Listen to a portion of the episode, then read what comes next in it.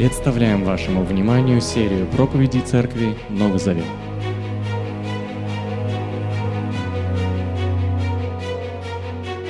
Итак, добрый вечер, дорогие друзья. Мир вам, Церковь Новый Завет. Всех рад видеть вас. А, то, что мы собираемся вместе снова и снова, это просто удивительная возможность демонстрировать этому миру, что христианство или учение Христа нерушимо. У вас было когда-нибудь такое состояние, когда вы говорите, о, а я уже это где-то видел, или я где-то это слышал? Было, да? Так вот, это называется дежавю. По-французски означает «я уже это где-то видел». Впервые это слово было использовано в конце XIX века одним ученым для описания чувства, когда человек что-то уже переживал в подобной ситуации – или что-то уже похожее видел. Члены Высшего Совета Иудеи думали, что они навсегда избавились от своего главного соперника Иисуса из Назарета. Но к своему большому удивлению, они снова о нем слышат. Некто во имя Иисуса исцеляет хромого от рождения. В... Где вы? Где бы вы думали? В Иерусалимском храме. То же самое делал Иисус проповедовал, исцелял и учил в этом же храме. Синедрион, как мы уже помним, требует а, отчета от Петра и Иоанна и слышит в ответ небольшую, но грамотную и содержательную проповедь. Вы помните, мы говорили с вами о Киригме, о ядре содержания проповеди Нового Завета, ядро провозглашения, и эта сущность проповеди заключалась в том, проповедь Петра – перед Синедрионом, что Иисус есть тот самый предсказанный пророками, обещанный Богом Мессия. Теперь мяч на их стороне. Каков будет их ответ? Мы будем продолжать читать с вами четвертую главу и книгу Деяний апостолов. И давайте будем читать с 13 стиха. А, снова я напоминаю, что мы используем русский современный перевод Российского библейского общества – так что пользователи синодального перевода, не обижайтесь. Члены совета, видя бесстрашие Петра и Иоанна и поняв, что это люди неученые и простые, сначала удивились, но потом догадались, что перед ними спутники Иисуса. Но они видели исцеленного, стоявшего рядом с Петром и Иоанном, и им нечего было возразить. Приказав апостолам выйти, члены совета стали совещаться. «Что нам делать с этими людьми?» – говорили они. Всем жителям Иерусалима уже ясно, что благодаря им произошло это великое чудо. И мы не можем этого отрицать. Но чтобы все это и дальше не распространялось в народе, мы должны пригрозить им и приказать не говорить больше об Иисусе. Они снова позвали апостолов и потребовали от них полностью прекратить всяческие речи и больше не учить во имя Иисуса. Но Петр с Иоанном ответили, «Посудите сами, справедливо ли перед Богом слушаться вас больше, чем Его? Мы не можем не говорить о том, что видели и слышали». Но те, пригрозив, все же отпустили апостолов, так как не нашли ничего, за что их можно было бы наказать. Но за что их можно было наказать, не боясь народа. А весь народ прославлял Бога за то, что случилось. Ведь человеку, с которым произошло это чудо, было уже за 40. Прежде всего, давайте посмотрим на реакцию самого Синедриона. Очень интересная реакция. Они удивились. Они удивились вообще этому дежавю. Они же вроде недавно распяли Иисуса. Они избавились от своего главного соперника. Они были рады избавиться от того, кто постоянно наступал им на пятки, даже не то, что на пятки, а постоянно опережал их и был на голову выше их. И вот, наконец, они избавились, они вздохнули облегченно, и тут снова имя Иисуса, снова какие-то исцеления в храме, волнение, возбуждение. Это надо снова прекращать. И вот их реакция, они удивились. Потому что Петр и Иоанн, во-первых, были абсолютно бесстрашны. Есть такое выражение «совсем страх потерял». Ты что, совсем страх потерял? Э, на первый взгляд, поведение апостолов походит на безрассудство. Это равносильно тому, чтобы устроить пикет, например, у резиденции президента Республики Беларусь. Или, может быть, у здания Комитета госбезопасности. Вот расставить там палатки, э, э, я не знаю, как это, написать какие-то транспаранты, развернуть транспаранты, какие-то вещи требовать. От... Это безрассудство. Не согласовывать такие вещи и делать такие вещи – это безрассудство, равносильно тому, чтобы действительно пойти прямо вот в пекло. Синедрион был наделен весьма широкими полномочиями в Иудее, римской властью. Они были самостоятельны во многих а, случаях и многих ситуациях. В большинстве приговоров они не нуждались в дополнительных согласованиях с Римом, за исключением лишь только смертной казни. Поэтому они Пилата привлекали, чтобы распять Иисуса Христа. У них были свои войска, у них была своя религиозная полиция, которую, кстати говоря, когда-то возглавлял знакомый нам Павел. Помните, у него было специальное разрешение от первосвященника в Иерусалиме, чтобы всех иноверцев отправлять в столицу Иудеи для дальнейшего разбирательства. Мы помним, что совсем недавно тот же Синедрион лишил жизни Иисуса из Назарета. Высший совет Иудеи обладал огромной властью. И вести себя подобным образом – это не в бирюльке играть. Это не работники детсада. Это серьезные люди, которые могут поступить с тобой же так же, как они поступили с Иисусом. Почему же Петр и Иоанн все-таки потеряли страх? Первое. Так было предсказано Иисусом, их наставником, учителем и другом. Они помнили его слова. Евангелие от Марка, 13 глава, с 11 стиха читаем. «Когда вас поведут на суд, не заботьтесь о том, что вам говорить. Что будет дано вам в тот час, то и говорите. Говорить будете не вы, говорит Иисус, а Дух Святой. Предаст смерти брат брата, отец свое дитя, дети пойдут на родителей и будут их убивать. Из-за меня все вас будут ненавидеть. Но кто выдержит до конца, будет спасен. И в Деяниях 4.8 мы читаем, что тогда Петр, когда он проповедовал перед Синедрионом, который обладал огромной властью, широкими полномочиями, исполнивший Святого Духа, сказал, и он произнес проповедь. Второе. Бесстрашие – это явное действие Святого Духа. Первое связано со вторым. Иисус сказал, что так будет. И второе, что Он сказал, вас будет говорить Дух Святой. 2 Тимофею 1,7. Ведь Бог дал нам не дух трусости, а дух силы, любви и здравомыслия. Посмотрите на самого Петра. Он как лакомая бумажка до того, как через него говорил Дух Святой. Петр убежал вместе со всеми учениками против, э, от людей с колями и мечами. Хотя он бежал не от трусости, но он бежал по своим соображениям. Но он бежал, он убежал, он оставил своего друга, наставника и учителя. Затем тот же Петр немножечко позже трижды отрекается от Иисуса, боясь, как бы его не разоблачили.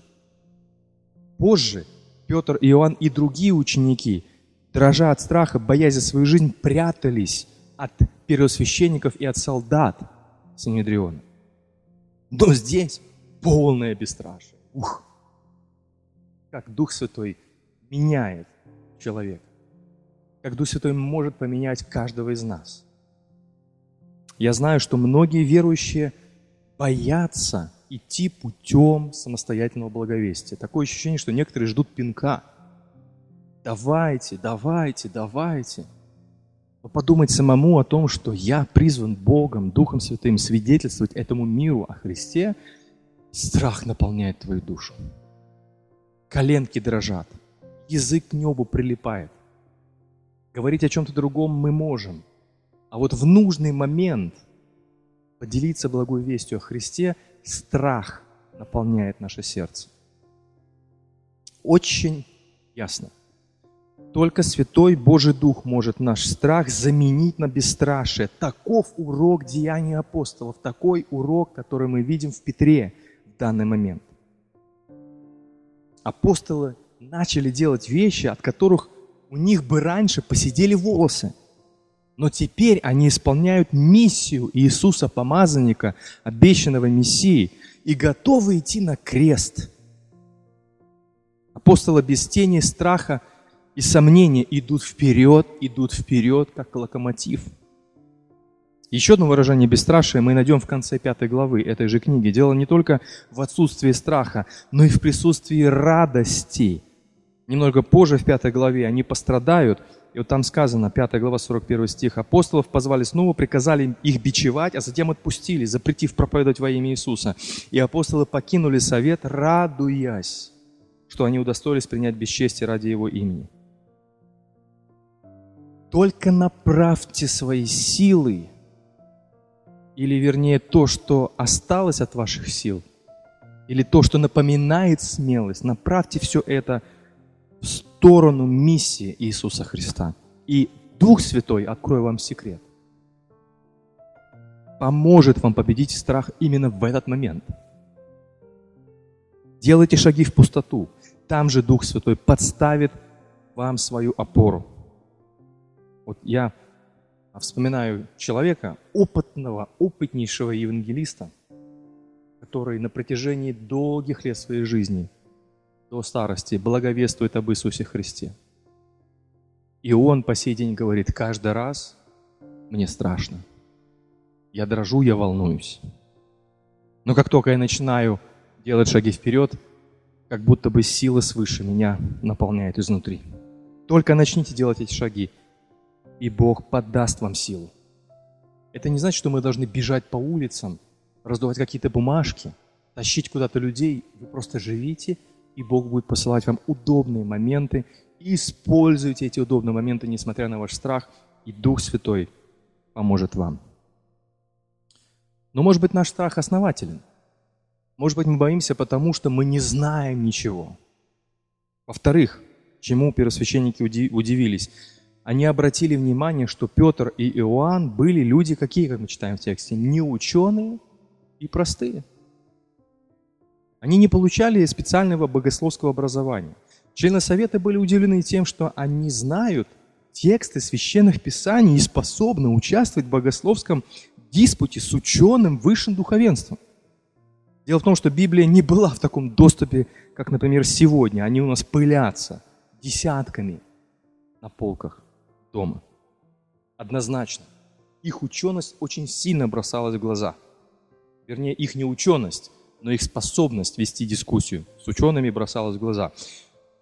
А может быть еще и потому, что Петр по-прежнему носил э, спецодежду рыбака. Может быть, от него пахло рыбой. В любом случае, Петр не выглядел как профессиональный раввин. Их никто не знал, потому что никто из них не учился у известных раввинов, так, так как, например, Павел, он учился у Гамалиила. Кроме того, большинство апостолов были из Галилеи. Что такое Галилея? Это сельскохозяйственный регион Иудеи. Там жили колхозники, или агроиудеи, или агроевреи. Люди от Сахи, люди, которые ходили за быками, вспахивая землю. Люди, которые сеяли и собирали, сеяли сначала семена, потом собирали урожай. Люди, которые рылись в земле, садили картошку. Фермеры – есть такое еще английское слово redneck. Работяга – это, знаете, есть такой колхозный загар. Почему redneck? Потому что загорает шея, когда работаешь а, в поле. Вот пошло такое выражение, а, которое относится ко всем работягам, простым мужикам, простым женщинам, бабам, которые что-то там делают, и вот такие простые мужики выходят и с тобой ведут диспут. Знают Писание. И в Галилее была своя тросянка. Они все говорили на тросянке. Помните, когда Петр сидел у костра, и он отрекался. А, он отрекался на своем акценте, на галилейском акценте. И женщина говорит, так может ты вроде галилеянин, потому что ты говоришь как галилеянин. Представьте себе, как, как Петр мог бы отвечать. Посудите сами, справедливо перед Богом слушаться вас более, чем Яго. Мы не можем не говорить о том, что видели и слышали. Возможно, так звучала речь Петра. Ученая речь Петра, не ученого человека. Главный герой книги Деяний – это сначала Петр, а потом, после 9 главы, постепенно главным героем книги Деяний становится Павел. Многие церкви носят имена этих апостолов, Петра и Павла. Например, Петропавловская крепость а, в Санкт-Петербурге или а, собор Петра и Павла в Риме, вы можете не выглядеть как священник. Вы можете не выглядеть как пастор, как диакон. Но вы можете знать Писание не хуже, чем они. И даже, может быть, лучше. Одного известного популярного шотландского проповедника спросили, что такое Шотландия? Это своя Галилея, Великобритании. Это свой говор, это своя тросянка. Это агрошотландцы. Его спросили, очень популярный, известный шотландский проповедник. Его спросили, как вам удается без образования так интересно и грамотно проповедовать? Он ответил, главное – понять библейские идеи. Главное – понять библейские концепции. Любой колхозник, кандидат наук, доктор наук может быть частью Божьего проекта по созиданию Церкви Христа. Дух Святой может использовать каждого. В принципе, если вы отлично владеете пониманием благой вести, то вы можете спокойно читать Библию вместе со своими неверующими друзьями. Когда мне задают вопрос, как читать Библию, я же там мало чего знаю. Если вы знаете, что такое благая весть, если вы знаете пророчество, если вы знаете основополагающие вещи, и как эти пророчества сбылись в Иисусе Христе, как сбудутся, вы готовы говорить. Не надо все знать, надо знать главное. В-третьих, почему они удивились? Они узнали в Петре и Иоанне спутников, как мы читаем в тексте, спутников Иисуса. Помните, в своей предыдущей проповеди я говорил о том, что Лука хочет целенаправленно показать преемственную связь между учениками и Иисусом. И снова мы видим, как важно, чтобы люди узнавали в нас спутников Иисуса. Кого они в нас узнают сегодня? Баптистов, пятидесятников, православных. Мы это любим. Мы любим прятаться за какими-то лейбами. Мы любим себя при, присваивать или прятаться за какими-то катехизисами. Я не хочу сказать, что они не нужны. Но это не главное, что делает нас последователями Иисуса Христа. Главное, что делает нас последователями Иисуса Христа, тому, что мы следуем за Ним. Как этого достигать? Поступайте так же, как поступал Иисус. Верьте так же, как верил Иисус. Несите весть о прощении Бога через Христа. И второе, живите, как прощенные Богом во имя Христа. Так поступала первая церковь. Они приняли Слово о Христе и жили по Слову о Христе. Важно, чтобы люди пережили божественное дежавю сегодня. Чтобы они снова встретили людей, которые умеют ладить друг с другом, жить друг с другом в церковной семье, и которые переживают Божьи действия в своей жизни и несут весть надежды о Мессии. И в-четвертых, почему старейшины удивились, они увидали исцеленного. Он постоянно терся возле апостолов. Он был сдерживающим фактором. Он был живым сорокалетним доказательством того, что Иисус – это все-таки Мессия, Спаситель от Бога. Этому же, э, э, я уже сказал, этому живому доказательству было 40 лет. Если бы это был сугубо богословский диспут, то старейшины совета одной левой разобрались с этими агрогалилеянами, агроевреями, э, у которых черные руки от земли – они еще не отряхнули от себя вот этот запах рыбы или картошки. Вы пришли с нами спорить, мы сейчас быстренько с вами. Первое, второе, третье. Ответьте. Не можете ответить? Все, до свидания. Мы сами друг с другом не можем разобраться. А, садукеи и фарисеи. И, кстати говоря, большинство из совета были именно, а, из священства были именно садукеи. Они заткнули бы их за пояс очень легко, этих простаков. Если бы не этот исцеленный. Вот досада. Лука пишет, что им нечего было возразить. Исцеленный рядом с апостолами символизирует собой гармонию между вестью о Христе, которую мы готовы нести, как апостол Петр и Иоанн, и реальными переменами в твоей и моей жизни благодаря этой вести. Это и есть новозаветная заточка. Почему многие христиане тупят? Потому что они говорят, говорят, говорят, распространяют. Человек приходит в церковь, приходит в сообщество, а там, там хаос. Там мафия, там группировки, там ссоры, разделения, ужас. А другие наоборот, они, может быть, строят хорошее идеальное общество, но при этом им сказать нечего. У них нет ценной информации, которая стелит их душу. Именно, очень, именно это важно в новозаветной заточке. Нести весть о Христе и жить согласно этой вести. Не только свою личную жизнь с Богом, как церковная семья, как Божий народ, как мы читали об этом с вами во второй главе Деяния апостолов. Когда люди слышат от нас свидетельства и при этом видят изменения в нашей жизни, то, согласитесь, особо и не возразишь. Петр пишет, храните свою совесть чистой, чтобы те люди, что хулят вашу добрую жизнь, которой вы живете, веруя в Христа, устыдились собственных слов. Вот Синедрион просто устыдился. Они, возможно, готовы были выпалить кучу аргументов, контраргументов. Ну, хромой, он исцелен. Что скажешь? Что люди скажут, если ваша жизнь безупречна? Если вы правильно распоряжаетесь финансами, если вы исполнительный работник, если вы хорошо подчиняетесь, если вы хорошо руководите, если вы хороший руководитель. Что вам возразят особо, если вы честный человек? Если наше свидетельство носит пропагандистский характер, мы никогда никого не убедим. Да хоть ты стой на каждом перекрестке, кричи и провозглашай. Не убедишь ты. Но многим людям очень трудно говорить что-то против вашего личного опыта. Это факт. Говорите о том, что Бог преобразил ваш разум, ваши поступки и показываете преображенные поступки. Пусть это будет очевидно. Дальше, решение совета. Лука как будто бы проникает в кабинет высшего совета и слышит их разговор. Они говорят, мы не можем ничего отрицать. Они не знают, что им можно возразить, когда... Они не знают, что им можно возразить, когда перед ними стоит исцеленный хромой. Что тут скажешь? Одни междометия, правда?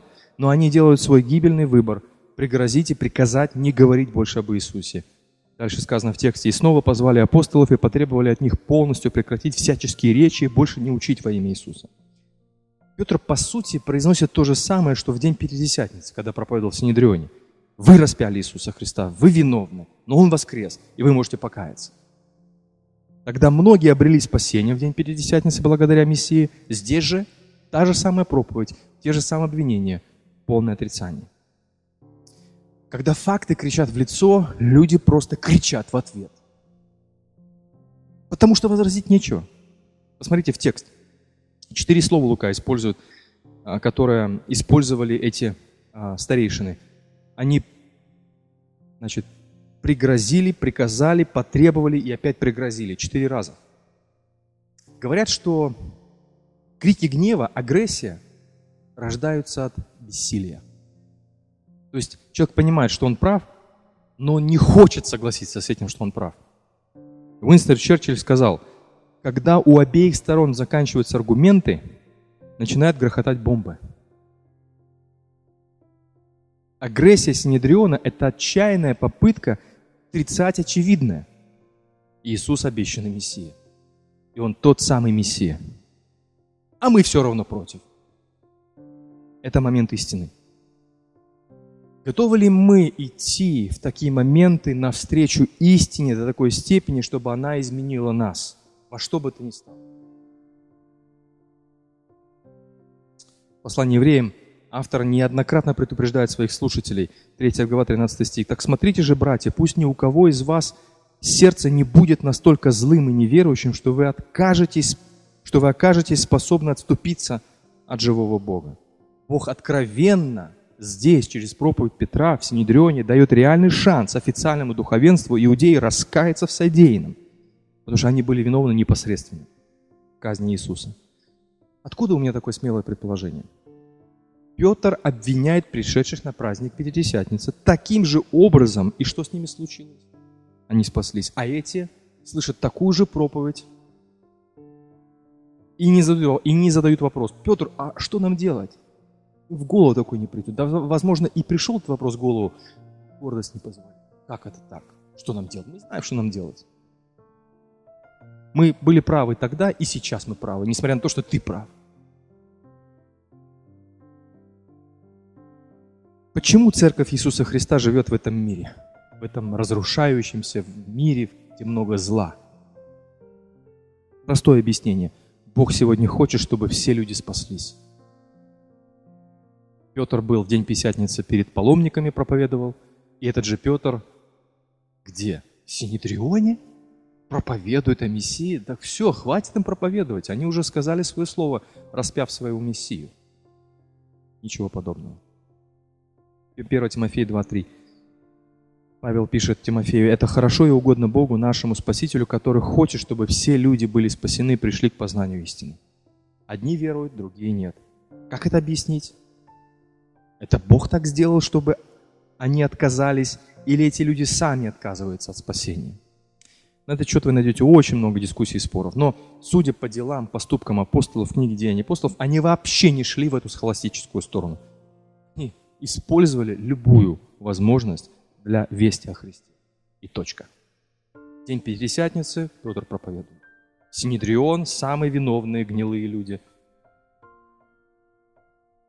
Остальное Божье дело. Не суй нос в чужое дело. Ответ апостолов. Мы помним, что апостолы потеряли всякий страх перед Снедрионом благодаря силе Святого Духа. И Петр и Иоанн отвечают, посудите сами, справедливо ли перед Богом слушаться вас больше, чем Его? Мы не можем не говорить о том, что видели и слышали. Ответ апостолов – это очень хороший урок, как разговаривать с людьми, которые настроены против. Во-первых, Ответ апостолов был с уважением. Петр говорит высшему суду Иудеи, посудите сами, рассуждайте. Апостолы продолжали выказывать уважение к высшей власти, несмотря на то, что они же совершили тяжелейшее преступление за всю историю человечества. С помощью манипуляций и хитрости добились смерти своего собственного Мессии. Апостолы могли бы ненавистно выразиться в адрес, в адрес этих убийц – но они этого не делают. Петр наверняка вспоминал свое выступление перед Синдрионом, когда писал слова «Будьте всегда готовы дать ответ любому, кто спросит вас, на чем основана та надежда, что живет в вас. Только отвечайте кротко и уважительно, храните свою совесть чистой, чтобы те люди, которые хулят вашу добрую жизнь, веруя в Христа, устыдились собственных слов». И далее Петр добавляет в своем ответе, справедливо ли перед Богом слушаться вас больше, чем Его? Есть несколько вариантов взаимодействия между земной властью и властью Бога. Первый подход – монархический подход, от слова «монарх». Такие люди говорят, только Бог является единственным монархом, царем и обладает всей властью, а весь мир и вся земная система, вся земная власть находится во власти дьявола. Поэтому нам нужно удаляться от всего этого. Кстати говоря, так говорит и монашество. Но Иисус никогда не призывал физически удаляться от мира, напротив, оставаться в нем, чтобы быть светом. Второй подход – светский подход. Земная власть имеет большее значение, чем любая божественная. Но данный подход полностью вытесняет Бога из этой системы ценностей, и этот подход никак не поддерживается Писанием. Третий подход – малодушный подход. Обе власти, земная и Божья, одинаково важны, но в крайнем случае предпочтение дается все-таки земной власти. Кстати говоря, это подход Пилата. Между Цезарем и Иисусом он из страха перед людьми выбирает Цезаря. Помните, его поставили, мы доложим Цезарю. Он испугался и говорит, ну, ладно. Умываю свои руки и забирайте Иисуса. Но он выбрал малодушный подход. И, наконец, четвертый подход – взаимодействие Божьей власти и земной власти – это Божий подход. Земная власть важна, и Божья власть важна, но Божья важнее. Друзья мои, храните себя от любого бунта. Бог ставит царей и не спровергает их. Это не дело людей, это Божье дело. Продолжайте уважать даже тех, кто выше вас по званию, кто окончательно проворовался, кто убил даже Иисуса – продолжайте выказывать свое уважение. Вы помните, когда Павел предстоял перед а, своим народом в Иерусалиме, и там какой-то человек начал закрывать ему рот, и Павел ему палец в рот не клади, говорит, ты побеленная стена. А потом ему говорят, слушай, друг, ты оскорбил первосвященника. И что Павел сказал? Он сказал, извините. Ведь сказано в Писании, не ругай вышестоящего человека в своем народе. Сегодня можно много услышать грубых слов в адрес власти имеющих, даже из уст христиан. Печально, хочу сказать, очень печально. Очевидно, это разрушает доброе свидетельство о Христе и точка. И точка. Продолжайте уважать своих оппонентов, которые с вами не согласны, которые даже высмеивают вас или готовы вас распять на кресте. Непослушание ли Иисуса лежало в основе его молитвы? Отец, прости их, они не понимают, что они делают. Во-вторых, ответ апостолов хорошо был аргументирован. Петр цитирует Писание Ветхого Завета, предсказание пророков. Добавок рядом с ним стоит живое доказательство, исцеленный хромой – Петр говорит, посудите сами. Всегда говорите с людьми, взывая к их разуму. Если человек мертв во грехах, это еще не значит, что у него мозг отключен. Это не значит, что он глупый, дурак. Это не значит, что он, у него нет совести, у него нет души. Это не значит, что у него нет чувств. Взывайте к их разуму, посудите сами. Пусть они думают сами. Не бросайтесь примитивными лозунгами – Главное, дайте им пищу для размышлений в виде своих жизненных приоритетов, поступков, характера, в виде каких-то, может быть, других знаний интересных, библейских. Дайте им пищу для размышлений. Несмотря на то, что Петр и Иоанн выглядели простаками, начинка была у них непростая. Они общались с воскресшим Мессией, они видели его преображение, они знают все, что нужно знать о надежде и спасении. Вот что нужно нам знать. Было бы очень хорошо иметь такое же содержание. Аргументируйте свои ответы. Взывайте к совести, взывайте к разуму, вежливо, с уважением. Всегда этому учитесь. Говорят, народе встречают по одежке, а провожают по уму. Так случилось с апостолами. Рыбаки какие-то пришли, простаки, агроевреи. Но откуда у них так много знаний? Они были с Иисусом. Изучайте Писание, живите по нему, исследуйте за Христом. Будьте эффективными христианами, а не просиживающим пятую точку на собраниях. Учитесь проявлять уважение ко всем людям. И в заключение, что имел Синедрион?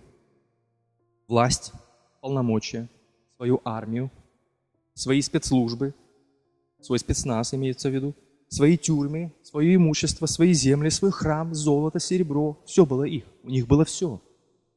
Что имели апостолы? На этом фоне они выглядят очень невыгодно, мягко выражаясь. Что имеем мы вместе с апостолами? ни власти, ни полномочий, ни армии, ни спецслужб, ни имущества, ни храмов, ни регистрации, ничего нет. Но на самом деле апостолы были бесстрашны перед этой машиной власти, потому что у них была власть Святого Духа. У них были полномочия нести весть о Христе от самого царя. Си. У них была армия свидетелей – мы видим, что эта армия потом рассеивается по всей Римской империи. И они были сами храмом живого Бога. И они ожидали, продавая эту землю, как мы видим во второй главе Деяний, они ожидали новой земли, нового мира. Так да будет со всеми.